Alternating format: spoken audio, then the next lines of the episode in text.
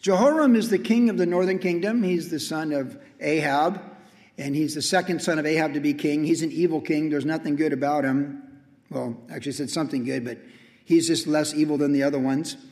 And there's ongoing conflict with the Syrians in the north. So there's this backstory that rolls through these chapters where there's constant conflict where God's chastening Israel through the Syrians in the north and back and forth conflicts and stuff like that.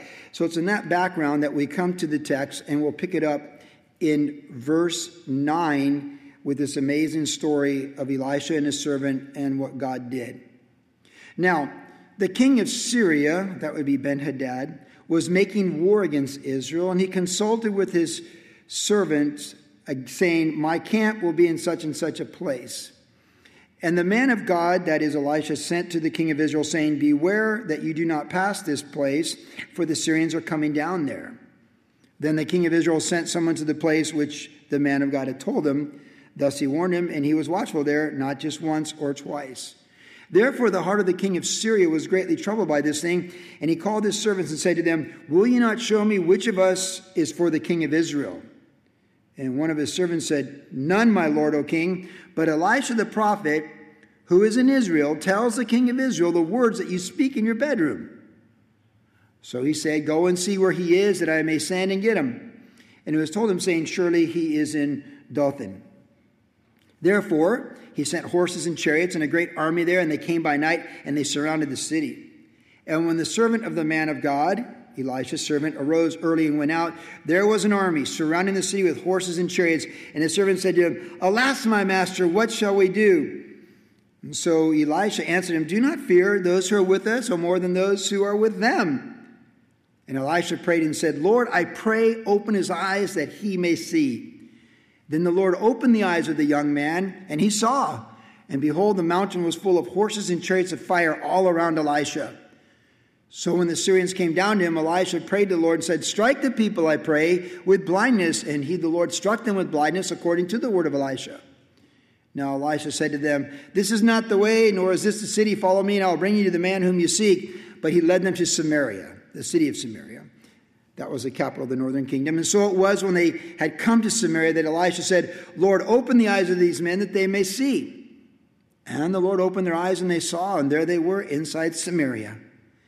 Now, when the king of Israel saw them, Jehoram, he said to Elisha, My father, shall I kill them? Shall I kill them?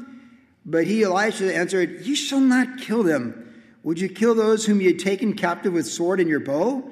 Set food and water before them that they may eat and drink and go to their master. Then he prepared a great feast for them, and after they had ate and drank, he sent them away, and they went to their master. So the bands of Syrian raiders came no more into the land of Israel. What a great story. Now, it's worth noting after this that a famine came upon Israel, that Ben Hadad with another Syrian army, but not this one, not this group of guys, but a different group, he came and besieged the city during a great and caused a great famine within the city after this.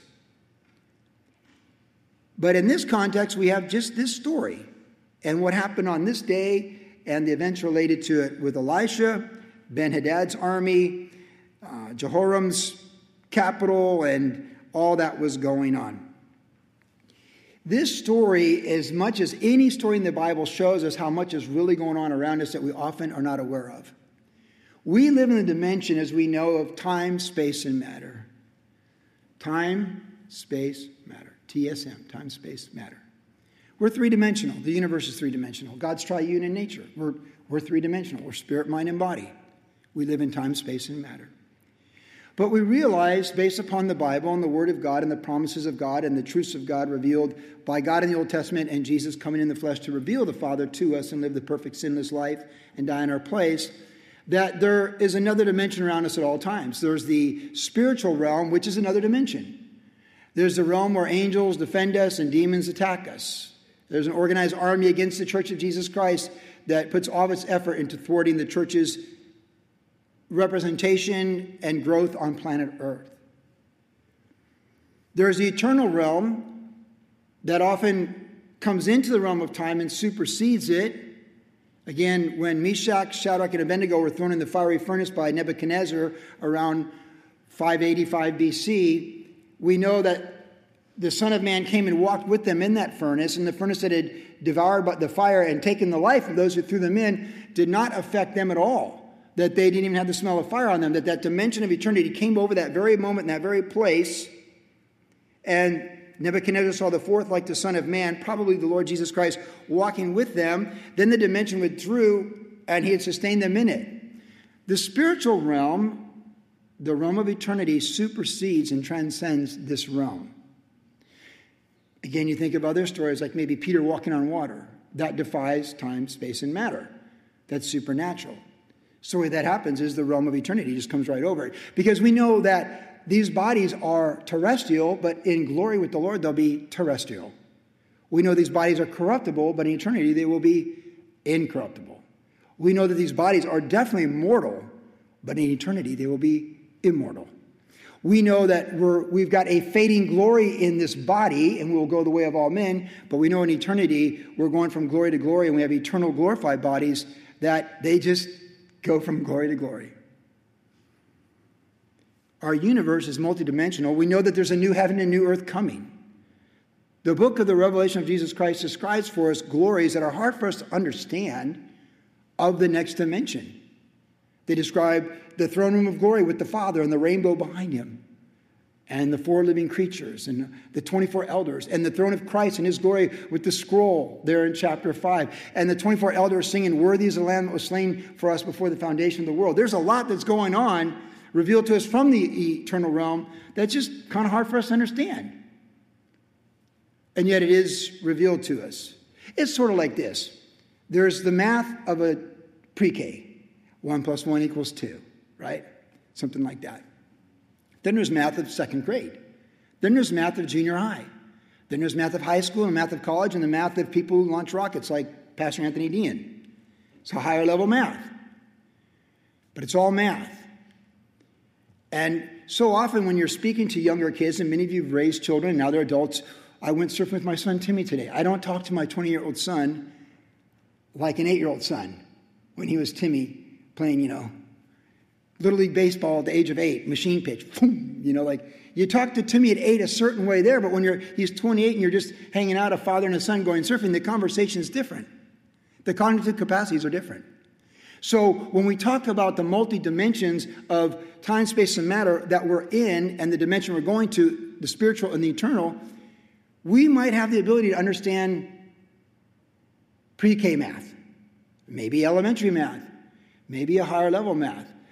Maybe God shows us more. God showed Paul the Apostle the third heaven, which was so glorious that he had to give him a thorn in the flesh to keep him humble when he showed him such glory.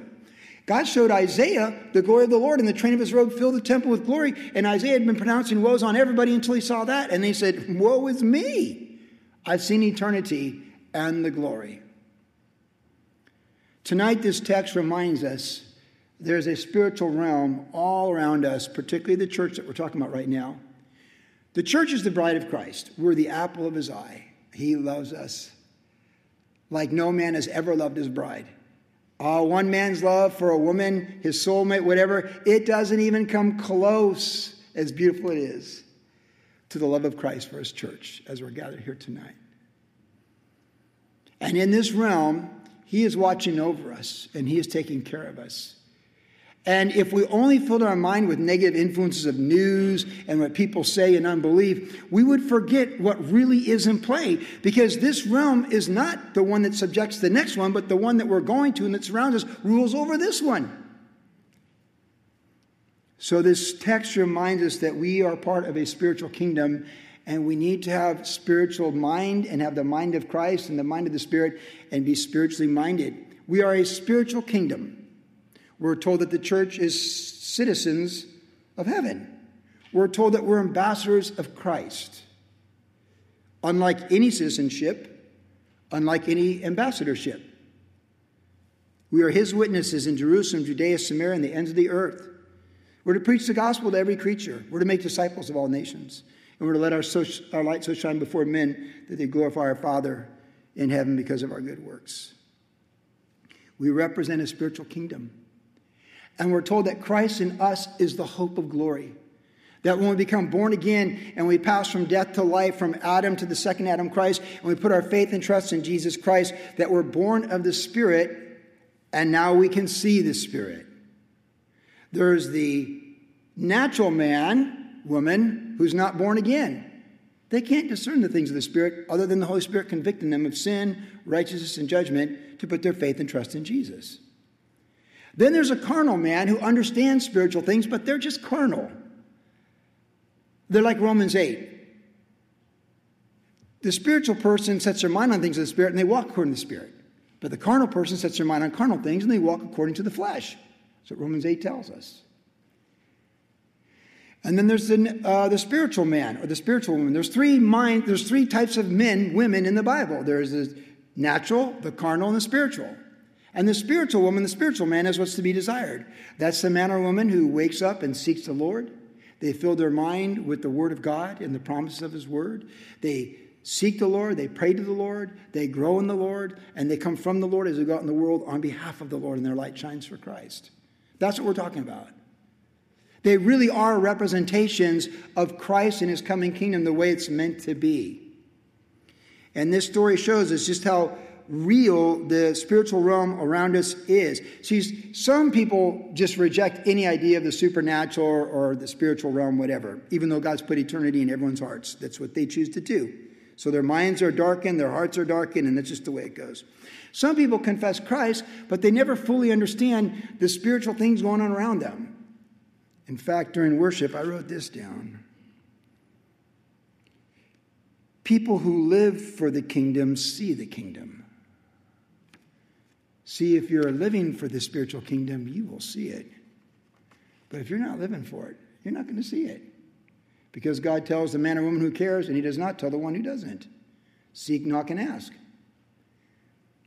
So, WG, in this story, we're talking about the spiritual kingdom. And tonight we're reminded that we are a spiritual kingdom. We're reminded some things of the spiritual kingdom. Number one, to see spiritually. In verses 16 and 17, Elisha saw spiritually. He could see the army of God, the heavenly host around him in that situation, which is far greater than the army of Ben Hadad. Would you take the eternal army, the kingdom, the angels, who are supernatural, glorious aliens to this world, whenever they reveal themselves, everyone falls down on their face just like they do when the Lord reveals himself. They're so powerful. They're so awesome. They're nothing like us. They precede us, if such a thing could be said, because they come from a different dimension without time. They worship before the Lord in his presence in the throne room. We're told they're innumerable. They're amazing. Now we're told a third fell with Satan when he was cast out of heaven. That's a pretty safe understanding of application from that text in the book of Revelation of Jesus Christ. So we're told angels are numerable, but a third. So help us think the way in our dimension, like a two year old math, how we could see it.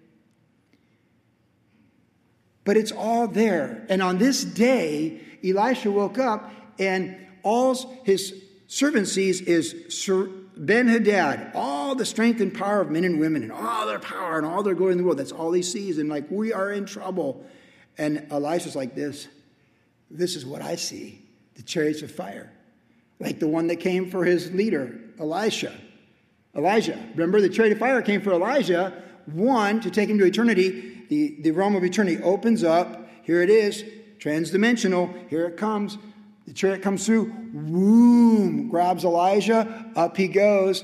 The dimension oversees, supersedes it. Elisha's there. It's time, space, and matter. Elisha's going, Oh, my father, my father, my fathers. And Elijah's going, See ya, peace out. And up he goes. And the coat falls to Elisha, which was the sign that he would get the double portion. And he did.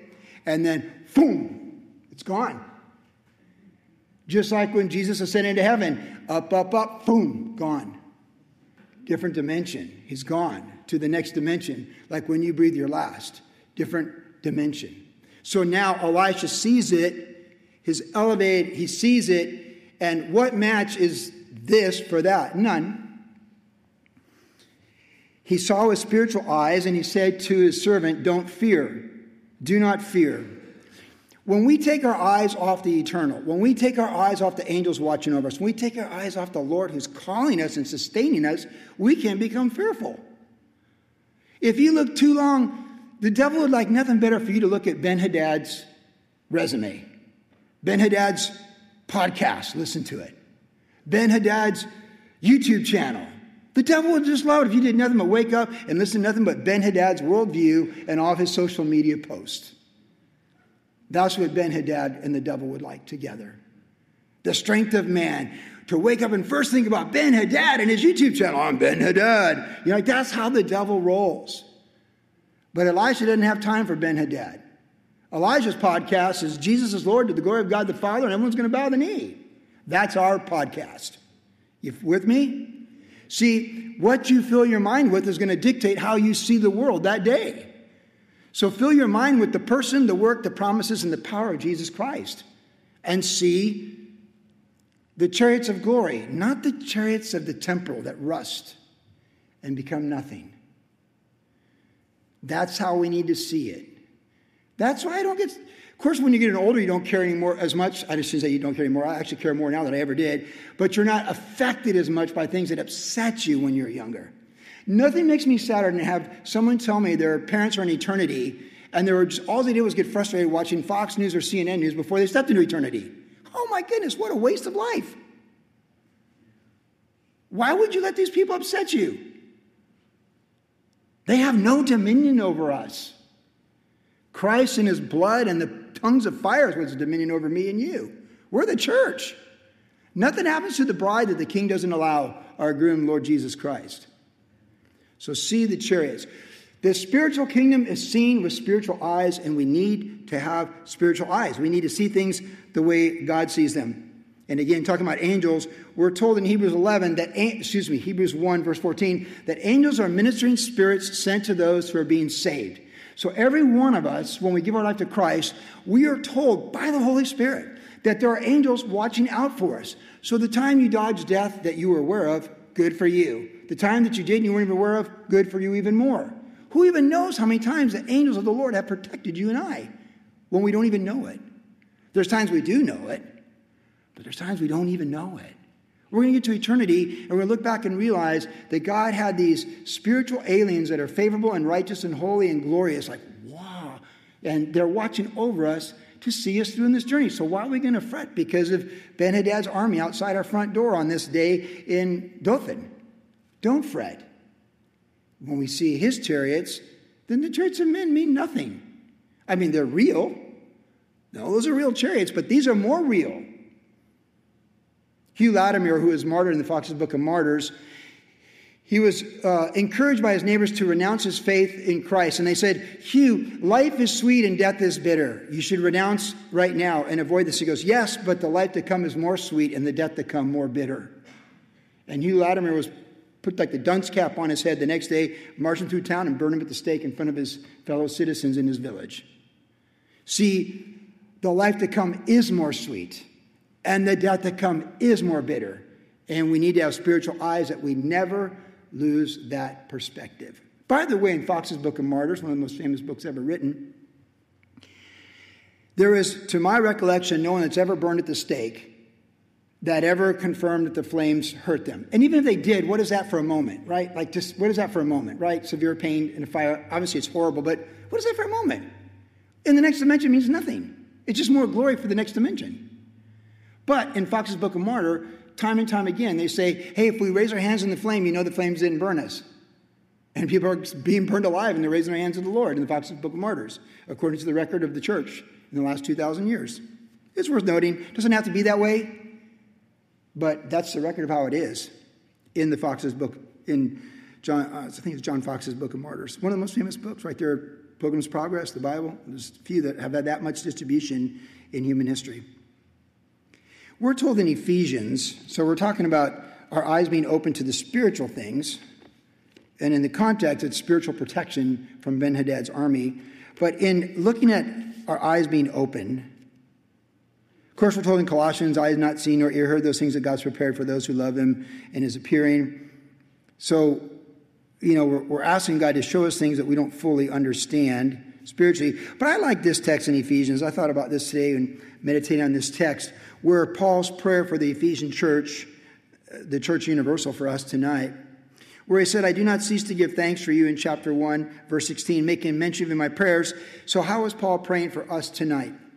That the God of our Lord Jesus Christ, the Father of glory, may give to you the spirit of wisdom and revelation in the knowledge of him the eyes of your understanding being enlightened, that you may know what is the hope of his calling, what are the riches of the glory of his inheritance in the saints, and what is the exceedingly greatness power of his power toward us who believe.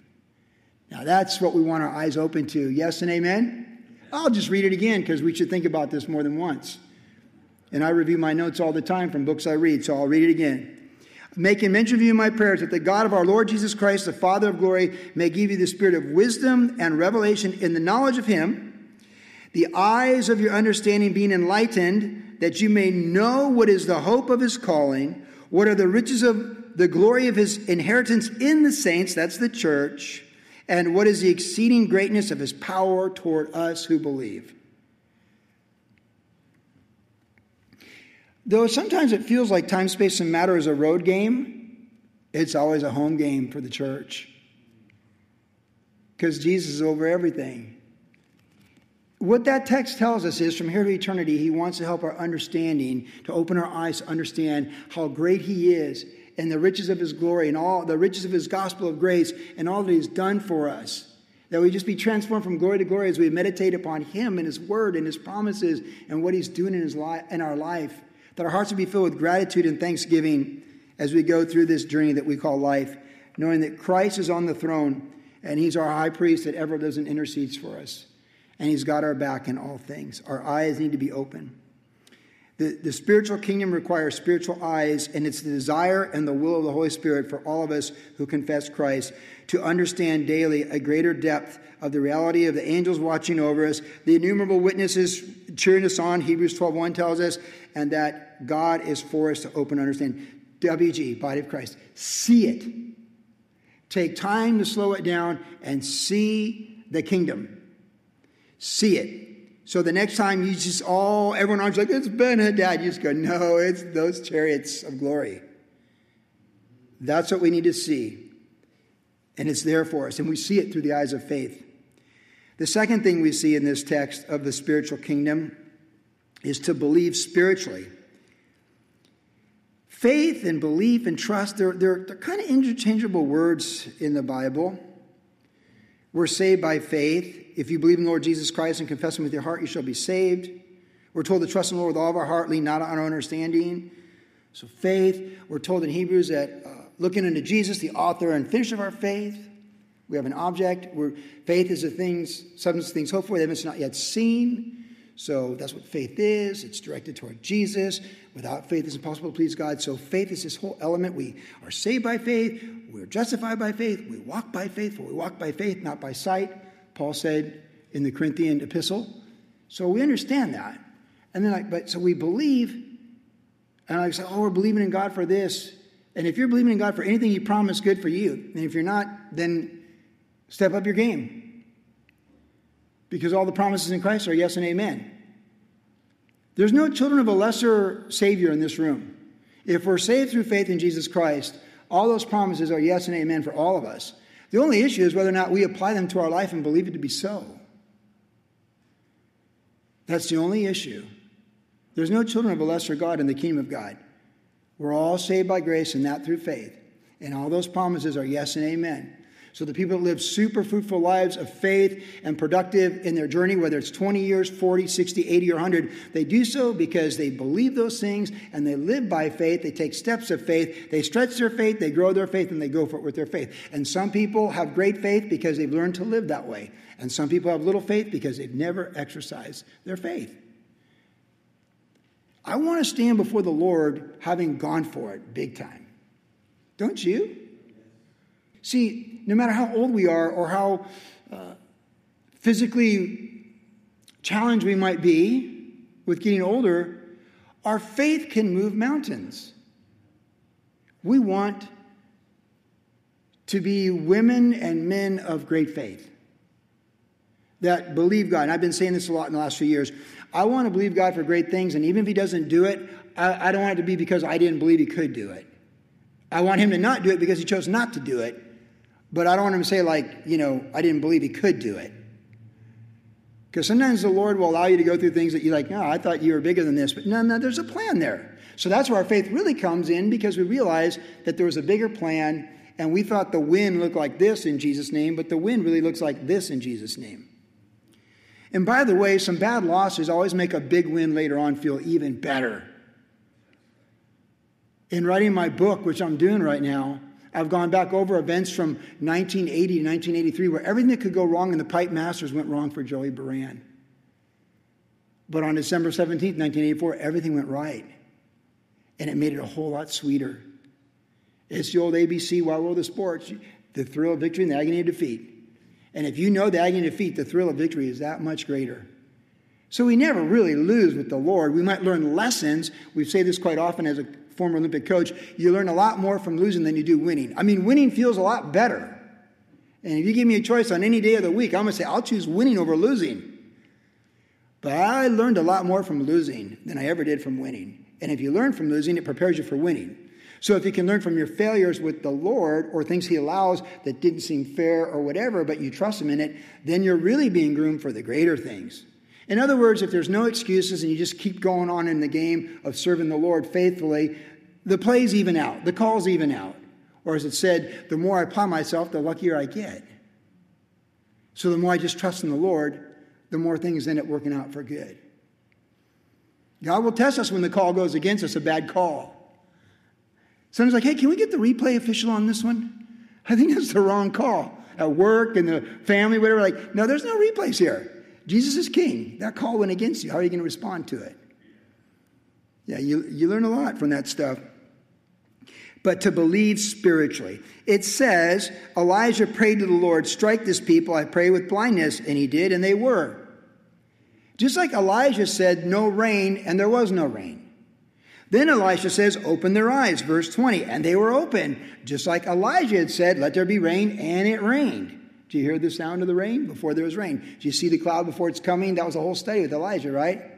And the lesson from Elijah, the predecessor to Elisha, was the book of James tells us that he was a man with a nature like us, and he prayed this way, and God heard his prayers, and that we're to pray the same way. The church, that's the amazing story about Elijah when he prayed no rain, rain for three and a half years, that the Holy Spirit tells us in the New Testament, in case you think that's just something like really special for this super prophet in the Old Testament, it's not. It's for you, church of Jesus Christ in every generation. That's our example to wake up and have believing faith and prayer spiritually that rain, no rain, blinded, opened. Now, that's what he had for Elijah. That's what he had for Elisha. Who knows what he has for you? But we need to be to believe spiritually. We need to believe spiritually what Jesus says, and we need to take it seriously. Let me read this passage from Gospel of John. Chapter 14, when Jesus said, I'm the way, the truth, and the life, he went on to say some other things after that. He said, You should believe because of the works. If you had known me, Philip said, Show us the Father. And he said, If you had known me, you would know you'd seen the Father, and so on and so forth. Have I not been with you so long, Philip? He who sees me has seen the Father. So how can you say, Show us the Father? And he who has seen me has seen the Father, or believe the works because they confirm the Father, believe we're one and the same. But then in verse 12, he says something amazing. John 14, 12. Most assuredly, I say to you, he who believes in me. Now, that's not limited to the apostles. Plus, the apostles were to make disciples, teaching, exact, teaching the church the exact same things they've been taught. Just so you know that, right? To go make disciples, teaching them all things I taught you. So, whatever Jesus taught the apostles is for us, the church. Most assuredly, I say to you, he who believes in me, the works that I do, he will do also, or she. This is the part I haven't quite figured out in 61 years so far, but I hope to before I see eternity. And, and greater works these he will do because I go to my Father. And whatever you ask in my name, that I will do, that the Father may be glorified in the Son. If you ask anything in my name, I will do it. That is, like, don't read over that in a hurry. Like, that's, you know, that's, that's in a, this is a promise. So I'll read it again. Most assuredly, I say to you, he who believes in me, the works that I do, he will do also. He opened the eyes of the blind, raised the dead, made the lame walk, deaf to see, or deaf to hear, blind to see, all those things and many more. Greater works than these he will do, because I go to the Father. And whatever you ask in my name, that I will do, that the Father may be glorified in the Son. If you ask anything in my name, I will do it. So, if the supernatural of Jesus and the miracles of Jesus are not happening in and through our life, I'm not just talking to WGM, looking in the mirror at myself and the body of Christ in 2022, right now. If the church is not doing the supernatural, it's not because it's not availed to us or promised to us, because Jesus promises to the church. If this isn't happening, it's because I'm distracted or I don't care enough. But if I'm not distracted and I do care enough, maybe these things will happen. What could be greater than having this happen? To lose our life and find it in Christ and give up temporal carnal things for eternal glorious things. This is a promise. If we come here to worship the Lord with Scott Cunningham leading us in worship, to partake of communion together in his memory, the Lord's memory of what he's done, we need to believe this. We need to believe this promise. Now, I've read this promise. Of all the promises in the New Testament, in 35 years of ministry, this one always gets my attention. Like, now, I've seen some very supernatural things happen with the Lord. But I don't want to live off the resume from the 90s or the first couple of years of worship generation with Jeremy Camp and Phil Wickham when they're teenagers or something. I want to find supernatural in 2023 and crank it up another level. Which I hereby amen, you do too. I might be fading the outward man, but my inward man can get a whole lot stronger in this fourth quarter. And so can your inward woman and your inward man. Though the outward's perishing, the inward's being renewed daily, and we can go from glory to glory. And I, yes. Also in Matthew's gospel with the fig tree, when Jesus cursed it, he cursed the fig tree that last week, and then it, it withered. And the apostles were like, wow, this is amazing. Jesus like, you think it's amazing? I tell you, if you believe, you can say this mountain be moved, and it will be moved. That's what he said to them. Now, it might seem hyperbole to move mountains, but the intent of what Jesus was saying was absolute. Then, in John's latter part of his life, he writes in 1 John that we would have confidence in prayer, knowing that whatever we ask according to his will, he hears our prayer, and we have the petition we asked. So, all the more reason to know the will and the heart of the Father every day by being in his word. Because the more we know his will and his purposes, the more we can pray confidently in agreement with what he wants to do. I don't want to just read these promises at 61 and think like, oh, that's pretty cool. I want to read these promises and go like, I want to see that before I step into eternity. The spiritual eyes. Now, the last thing we see is the act the action of spirituality. So we have to see spiritually, to believe spiritually, and to act spiritually. And if that's that's like the, the most amazing thing about this story. I just love how, like, you know, poor Jehoram, do we kill him? What do I do? You know, like we execute him? It's war and all. You know, it's like, what is wrong with you? Like, what is wrong with you? You're going to feed them, and give them water, you're going to throw them a banquet. Now, listen, this is where the kingdom of God is so different than the kingdom of men. You look at human wars, and even the ones we got going on right now, nobody's capturing anyone else and throwing them a banquet and sending them home with blessings. But if we did, how different might things be? See, proactively and reactively, our actions are to reflect a spiritual kingdom.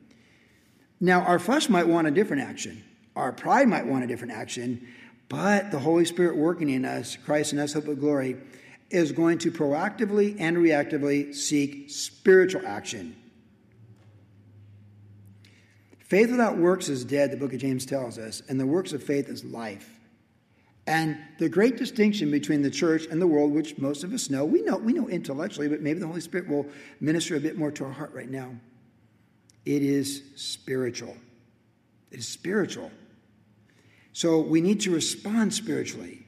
The wrath of man or woman produces not the righteousness of God. And a soft answer turns away wrath.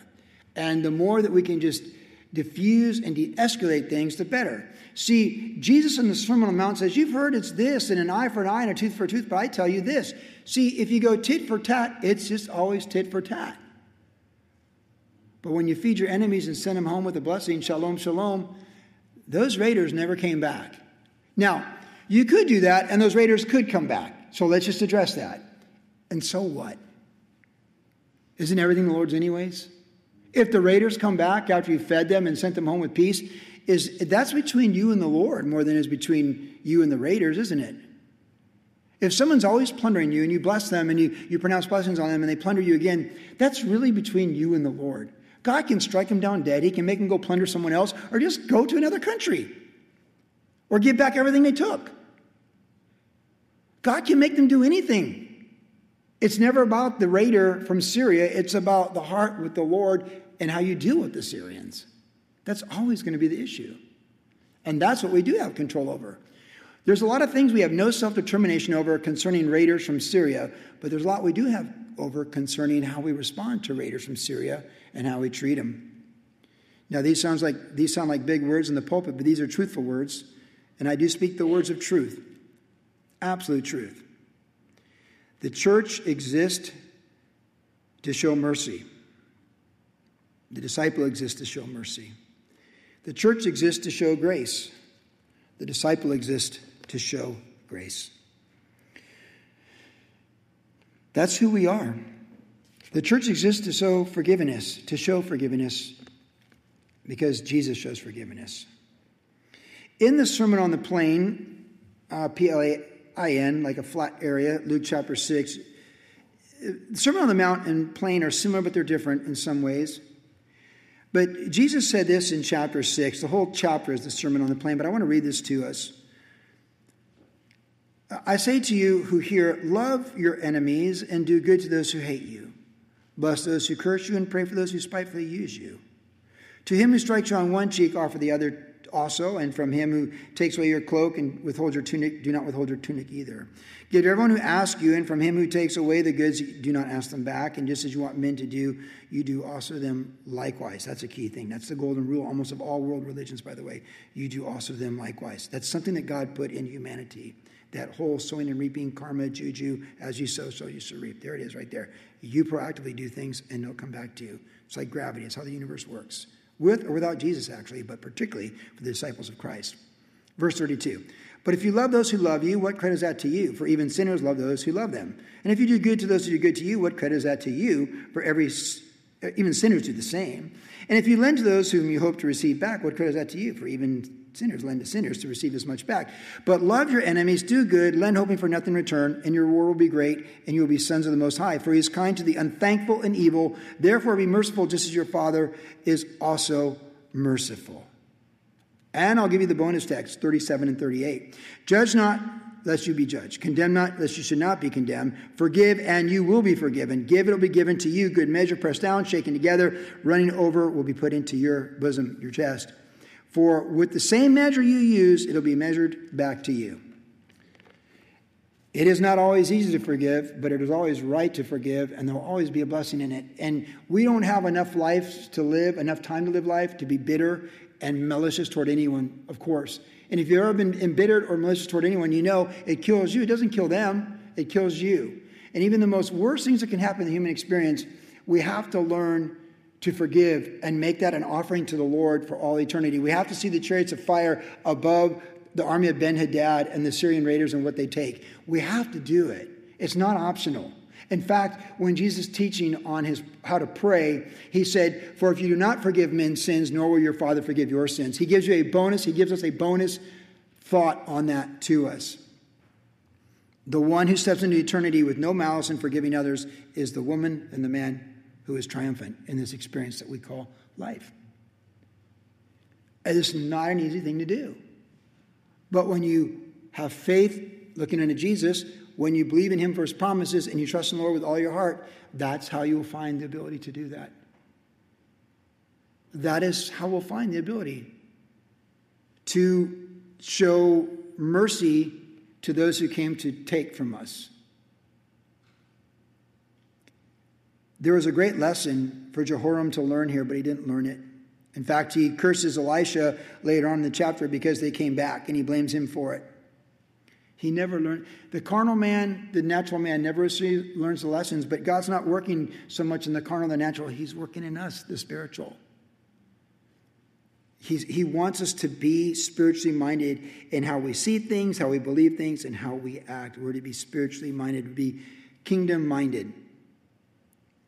And I would just say this in closing as I think about this. Now more than ever in my entire life, I realize these two, these multiple dimensions are running together at all times. They truly are. And Jesus says that we have abundant life when we put our trust in Him. We have eternal life when we put our trust in Him.